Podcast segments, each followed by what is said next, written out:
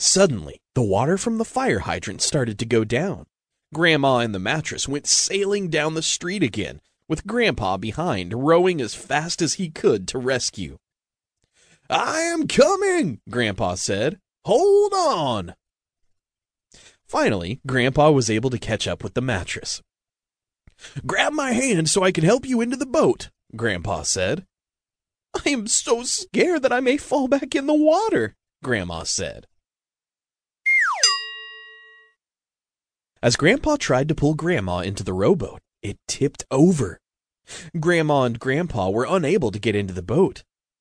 Grandma and Grandpa were hanging on to the boat as it went sailing down the street.